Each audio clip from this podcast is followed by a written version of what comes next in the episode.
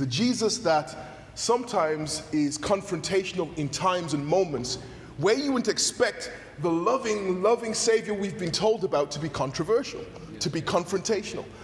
Sometimes it's because people need to know the truth, and sometimes being nice isn't necessarily appropriate in that situation. Sometimes, right? So Jesus has to be this person who's not just a loving Savior, but a loving teacher. I don't know if you've ever had to teach somebody or something a lesson. Sometimes it has to be done with a stern word. I remember once I was late from school on purpose. I'm expected at home. I think at the time school let out at 3:15 in the afternoon. It's a 15-minute walk, so I was expected home at 3:30 p.m. I didn't get home till 4:15. Now, that meant I was obviously doing something.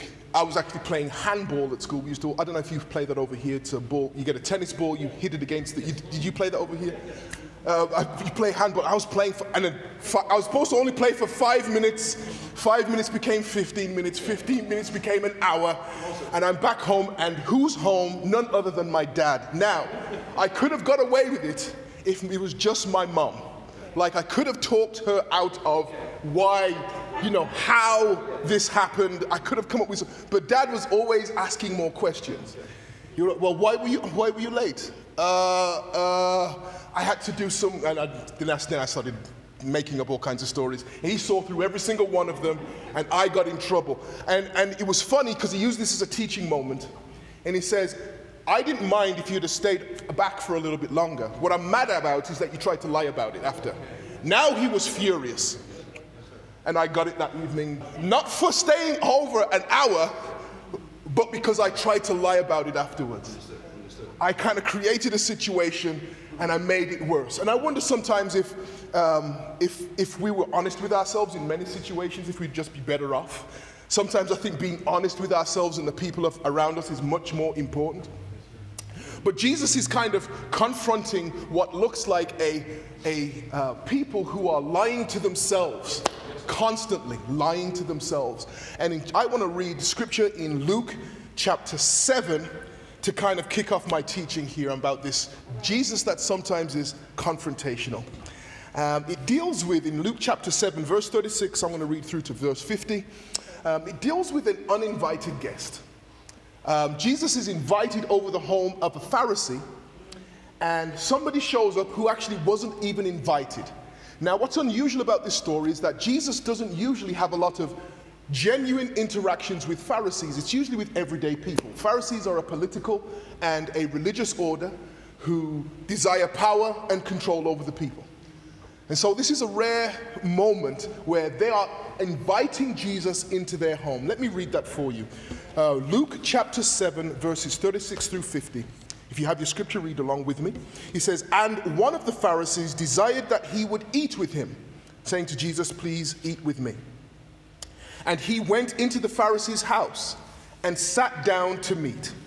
And behold, a woman in the city, which was a sinner, when she knew that Jesus was at meat in the Pharisee's house, brought an alabaster box of ointment and stood at his feet behind him weeping, and began to wash his feet with tears, and did wipe them with the hairs of her head, and kissed his feet, and anointed them with the ointment.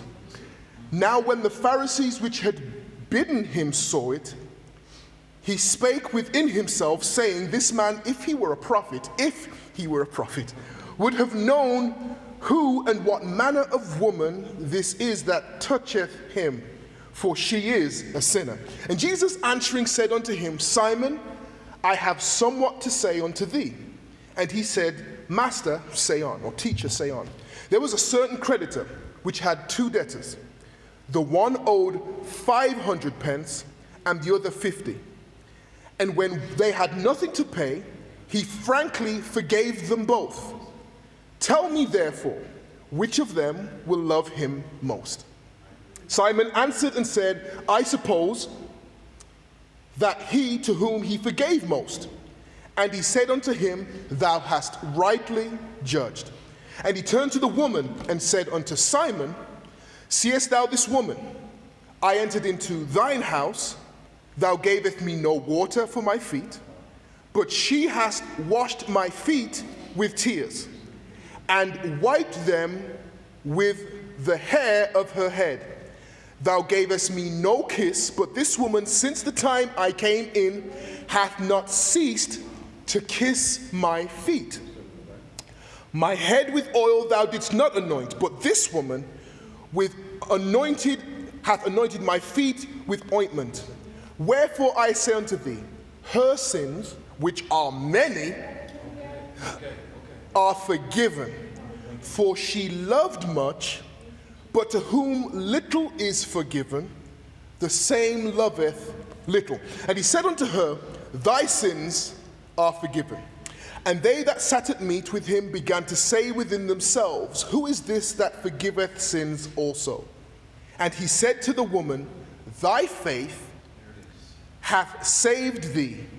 Go in peace. May the Lord add a blessing to the reading of his word. Wonderful scripture here. I preached a message on this, but I took the woman's perspective last time. And this time I want to do a little bit differently. I want to speak a little bit from Jesus' perspective, got a little visitor there, and the Pharisees' perspective. What's interesting about this moment is Jesus had entered the city of Nain. We find out this is the city of Nain some verses before. The city of Nain, and he does a miracle in the city of Nain. In fact, he raises a widow's son from the dead. He raises this widow's son, and he tells the woman, don't cry.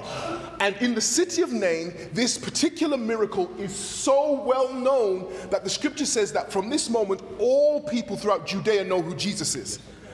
So by the time we get to 36, which is where I start reading from, Jesus is well known in this city. They know he's a prophet. They know he raised somebody who was actually dead from the grave. He literally raised them up from the dead situation. So now this Jesus is known so well in this city. And as a result of being so well known, he gets invited to the house of somebody who's kind of important in the city.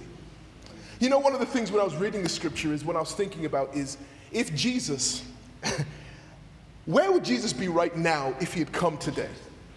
Like, we think about where he was in first century, like 2,000 years ago, where he was hanging out, who he was hanging out with, who he was helping, who he was speaking out against.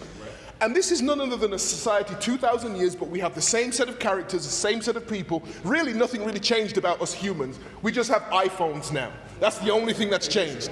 We're pretty much the same people we were then. We just now got electricity, we can switch on at any moment, right? Most of us aren't worried about food, thankfully, thank the Lord, in this country on a daily basis. But everything else about us is just about the same. So what I wonder then is, who would Jesus be hanging out with? Where would he be going to do these kinds of miracles? What kind of people would he be speaking out against? It's important that I ask these kind of questions, because sometimes I think we are always the good guys in the story. Yeah. And we have to be very careful that we don't end up being the bad guy in the story. The Pharisees didn't think they were the bad guys in this story. They thought they were the good guys. And I'm saying to you, be very careful how we approach scripture, how we approach people. As the minister was saying, he was very careful in that situation. He could have said anything he wanted to that woman, and I wouldn't have known. But maybe what he's saying into himself strategically, I can now speak to this woman a little bit later. Now I can speak to this woman, see where she's at. Maybe she needs a little bit of, maybe she doesn't need Christ, but maybe she does. You've now left that door wide open, right? Sometimes you have to be strategic. Some battles you have to I'm going to lose this one so I can win one down the road. So I'm asking myself, who would Jesus be hanging out with today? So if he's healing people, he has to go to the hospitals, right? He has to go somewhere where there's sick people. If he has to go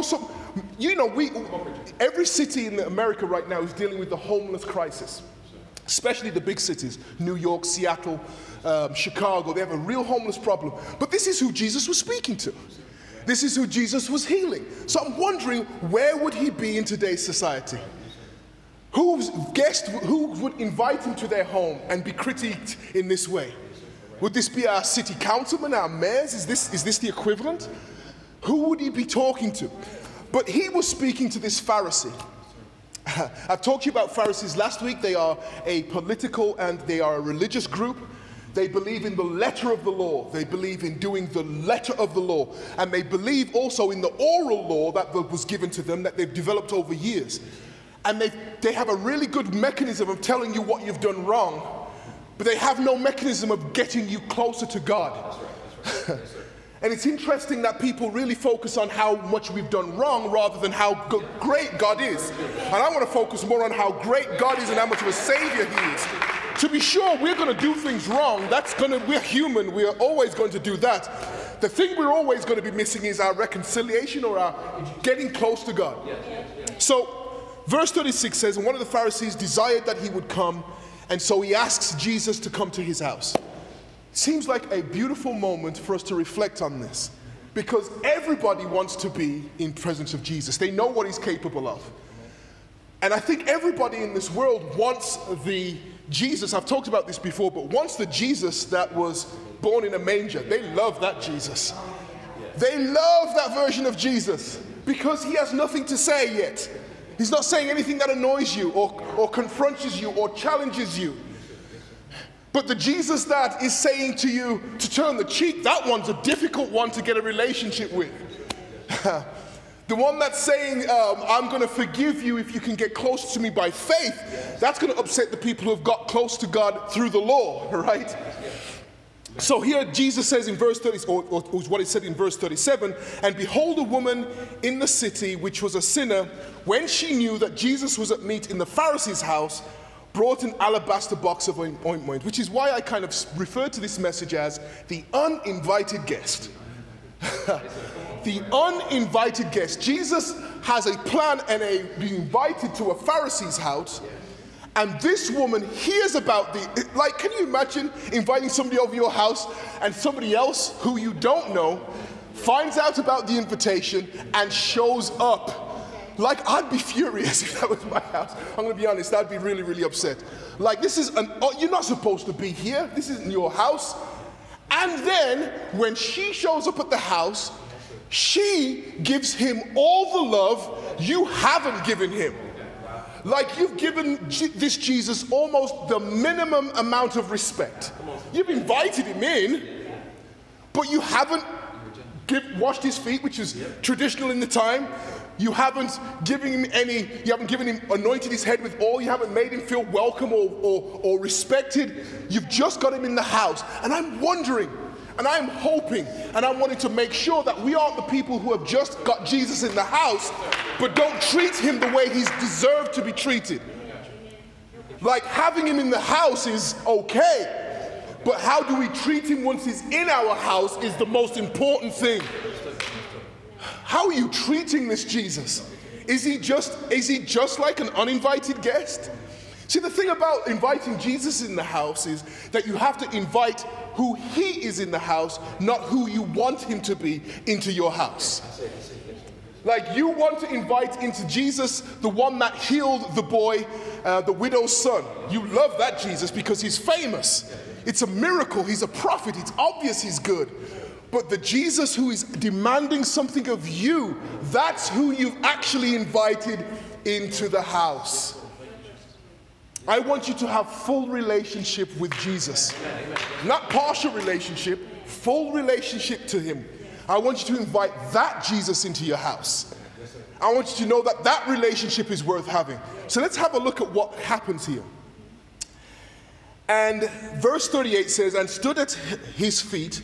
So she comes uninvited into Jesus' house, into the Pharisee's house. She goes immediately to Jesus. She ignores the person whose house it is.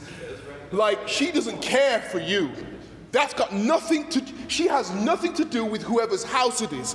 She's fixed on Jesus. I think sometimes we get distracted by who is and isn't in the house, who owns the house, before we decide we want relationship with Christ. I'm asking you to completely ignore that for a second. Don't worry about what I'm doing. You get your relationship with Christ good and firm. If you want to anoint his feet with your tears, that's your worship. Do what you're supposed to be doing. I love to jump up and down on the spot. That's my worship. That's what my praise is. I like to clap my hands. I like to sing too loud.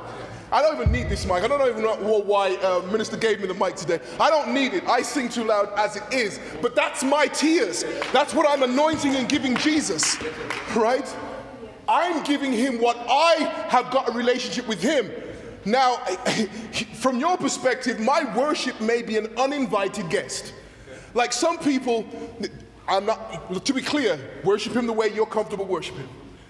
But don't worry about what I'm doing either. Right? Don't worry about what I'm doing, because I'm giving him what my relationship needs. Yes, sir. My relationship sometimes needs tears. Sometimes you'll see me over here crying. Yes. My relationship sometimes needs a dance, because that's what the Lord deserves from me. Yes. But this Pharisee, he saw what was going on, and he looked in verse 9 at that, the relationship that was forming between what he saw as this woman who was a sinner. She was both identified as a sinner. We don't get into the details of what she did. It apparently isn't important. But we know she was a sinner, and she was known because this Pharisee knows who she was. And this is what he says in verse 39. Now when the Pharisee which had bidden him saw it, he spake within himself, saying, this man, if he were a prophet, would have known who and what manner of woman this is that toucheth him, for she is a sinner. There's so much going on here. There is the relationship between the Pharisee and this woman. He knows who she is. He also knows that this woman is in his house uninvited, right? But he also is seeing a very strong relationship somehow growing, not between him and Jesus, but between the woman and Jesus. He's seeing this relationship grow, and it's annoying and bothering him for two reasons. Now he's challenging, well, that can't be the Jesus I thought it would be if he's having a relationship with a person like that. I wonder which side of the relationship we sometimes land on with Jesus. We should have been focused on our relationship with Christ. Meanwhile, we are judging somebody else's relationship with Christ because it doesn't look the way we want it to look. Right? We've really got to focus on our relationship with the Christ. What I saw with the woman as she cried, can you imagine crying so much that you can literally wash somebody's feet? How much you have to actually cry to do that effectively? And then after you've cried all those tears, you don't have a towel to take care of it. You use your, now I couldn't do it, but you use your hair to literally dry their feet, all so that you can take an alabaster box, which has in it the most expensive type of ointment in it. Like, you came prepared with an ointment that is so expensive and so rare that it is shipped literally from Asia to where you are. You must have spent probably, a 6 months or year's worth of wages to get it. And you're not even prepared to wash his feet correctly, but you say, I've done enough to get this ointment to him. This is what I kind of call a radical and unprepared praise. Like if some of us were really wanting to get ready for worship in the morning, we would come with tennis shoes and a tracksuit because we're going to go nuts, right? But the truth is we just show up and we're just going to give God a praise, yeah? So this woman gives him this praise that is so radical that it invites criticism from the person whose house we're in. Yes, sir. Thank you, Jesus. I don't want you to worry about what I'm going to think about your praise. Give it freely to God. It's between you and him. Don't worry about what I'm thinking. Don't worry about what any of us are thinking. Give God his praise. This moment, can you imagine how isolated she must have had to feel to walk into somebody else's house, to wash his feet, and there's an acknowledgement that he hasn't done it, so let me do it. All right. Yes, sir. Yes, sir. So we are come today assuming that no one else is worshiping God the way we're going to worship him. We're going to wash his feet with our praise. We're going to give him anointment. We're going to pour out our anything that we have on him and give him a praise. And we don't care what anybody else thinks about it. Our mark's too loud. I wish somebody would tell me out loud. I'm going to be louder. I remember when we were young, my father was a pastor, bishop, and we would sometimes have to have services at home, right, depending on what we were doing. And we obviously, our neighbors weren't in love with this idea, obviously. So I remember one time, we were loud. And to be very clear, we were loud in hindsight. But they complained and said, tell your dad that you have to keep the noise down. I said, I'm going to be honest with you. You're better off not telling my dad, because he'll have us here for another 2 hours. If he thinks you want him to praise quieter, like, you're better off just leave my dad out of this. Like, my dad was the kind of person, oh, you want me to stop praising? I'm going to give you another hour of this, right? That's my dad. He let you know praise was premium in his house. So this woman has to have some kind of isolation mechanism in her head where she says, I don't care what people think of me. I'm just going to give thanks to this man of God, to this prophet, this what we now know is the Savior of the world. And what we know about this woman is that she's a sinner, and so she's supposed to be further from Jesus traditionally in our mind. But what we realize is that this is the kind of person that Jesus wants relationship with. And this is how he describes this relationship. Verse 30, Jesus answering said unto him, Simon, I have somewhat to say unto thee. So this woman has washed Jesus' feet, anointed his feet, and then the Pharisee has said in his heart, this is all wrong, this is bad, and Jesus should know better, right? Jesus should know better than to have a sinner touching him. And so in response to that, this is what Jesus said. Think of this moment as like the part of the movie where there's an internal dialogue going on. No one else can hear it, it's just in the voice of the person. In the head of the Pharisee, he's saying, Jesus should know better. And in response to that, Jesus says out loud, I've got something to say to you. I've got something to say to you. Verse 41, there was a certain creditor which had two debtors. The one owed 500 pence, the other 50. One literally owes 10 times. Two people owe this person some money. One owes 10 times more than the other. Literally 10 times the other. Neither of them can pay. And Jesus is asking this Pharisee, he says, Simon, which one of these loves the person who they couldn't pay more? Obviously, the one who owes 500, right? And Jesus says, you're absolutely right. You're absolutely right. And what you're seeing with this woman is the one who owes way more than you, Simon. Because if you owed what she owed, you would have done what she did. Some of us are coming out of some situations that are way worse than other people. Some of us are coming out of situations and problems, either internally or externally, that are worse than others. When you see radical praise, when you see people giving thanks, and it's not what you have at the moment, just assume for a second that they've been through more than you've been through. Like they've got more to give thanks for than you do. And the truth is, if you look hard enough, we all have so much to give thanks for. We all do. We all have something to give thanks for. And so Jesus says, you're right. And he turned to the woman and said to Simon. So it's interesting enough. So just imagine for a second, minister is Simon. And he's been speaking to the woman the whole time. The first part he's been speaking to the woman. I'm going to assume my wife is the woman just for a second. And now he turns to the woman and says to Simon. So he's speaking to the woman, but he's actually talking to him. Like he's looking at the woman, the one they call the sinner, the one who's known as a sinner in the city, but he's talking to Simon. It's an interesting moment here, and it's very deliberate in the scripture that this is said. But I think sometimes we assume the Lord's attention's on us, but sometimes I think the Lord's attention is on the person who needs it the most. he starts looking at the woman, but he's warning Simon about something. Let me just read that scripture. It says, and he turned to the woman and said unto Simon, seest thou this woman? I entered into your house. Thou gavest me no water for my feet, but she hath washed my feet with tears. You couldn't even be bothered to get the water that's sitting in this house and bring it to me. But she, with her tears, washed my feet.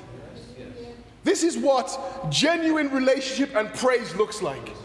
It brings whatever it has and gives it to the feet of Jesus, and that is enough. It's not like Jesus said, you came unprepared and you only had tears to wash my feet. Jesus said, this was good. This was way better than what you had. And so we have to, with all we have, just whatever we have, give it to Jesus. I said I like to sing loud, but that doesn't mean it's good all the time. But whatever I have, I'm just giving it. Whatever it is I have, I'm giving it. I'm not looking left and not looking right. This is for him. And but the thing is, Jesus didn't judge that she didn't have the water set up right. It was a positive thing. Let's give what we have. Let me keep going here, and I'll take my seat. Thou givest me no, verse 44, and he turned to the woman and said unto Simon, seest thou this woman? I entered into thine house. Thou gavest me no water for my feet, but she hath washed my feet with her tears, and wiped them with the hairs of her head. Thou gavest me no kiss. But this woman, since the time I came in, hath not ceased to kiss my feet. Since she came in uninvited, since she came into your house uninvited, she has showered upon me the love that you should have given me. And it's all because, from her perspective, she has so much to be thankful and grateful for. Wherefore, he says, verse 46, my head withal thou didst not anoint, but this woman hath anointed my feet with ointment. And he's even saying here, she had every right to anoint Jesus' head with the thing that was precious and expensive. But instead, she didn't feel it was worthy, so she anointed his feet. She literally just gave him what she felt she was worthy of approaching him. That kind of oil you're supposed to reserve for the best parts of your body, not your feet. Like, you're going to be dirty as soon as you walk straight back out, right? But she felt that all she could do was approach his feet. Thank you, Lord. Wherefore I say unto thee, her sins, which are many, are forgiven, for she loved much. But to whom little is forgiven, the same loveth little. This woman loved the Christ and knew that was an opportunity for saving. And she just loved on him with everything she could have.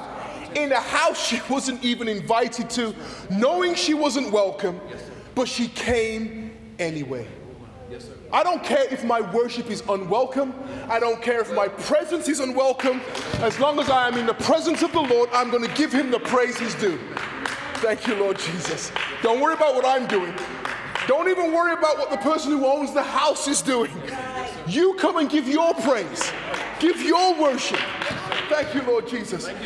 You can even put your worship in the wrong place. Instead of the head, you put it on the feet. You clapping on the offbeat, doesn't matter. Give him the praise. Out of key, doesn't matter. Give him the praise. He's worthy of it, right? It says, wherefore I say unto ye, her sins which are many are forgiven. For she loved much, but to whom little is forgiven, the same loveth little. And he said unto her, thy sins are forgiven. Can you imagine this?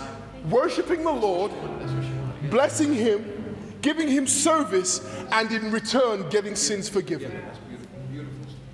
The simple fact is, the only people in that house who were sinless in that moment, was Jesus and the one who they referred to, not by name, but as the woman who was a sinner in the city. There's only two people in that entire house who can be considered sinless: Jesus and that woman. Yes, sir. Simon's still in trouble. Yes. All the other guests are still in trouble. Yes, sir. But the person who is now in the best position is the woman whose name we don't even know. She's simply known as the sinner of the city. Literally, they refer to her as a woman who's known for sin. But the two people in that house now who are in the best condition is Jesus and this woman. I'm asking you to come with unconditional praise. And I believe you will leave better than how you arrived. I believe the Lord himself will bless you, receive you. Don't worry about me. Don't worry about no one else. What they're saying, how they say it. Is my praise worthy? Is it good enough? Just give what you have. The Lord will bless. Let me just read the last couple of verses and I'll take my seat. And they that sat at meat with him began to say within themselves, who is this that forgiveth sins also? Can you imagine having such a beautiful relationship with Christ? And the thing that they now question is Jesus himself. Their relationship was never good in the first place. If my relationship with the Lord makes you question your relationship with him, your relationship wasn't good in the first place. Amen. Get your relationship with the Lord strengthened. Yes. Base it in sacrificial worship. Base it in thanksgiving. And he will forgive you of your sins. May the Lord add a blessing to this word. In the name of the Lord Jesus.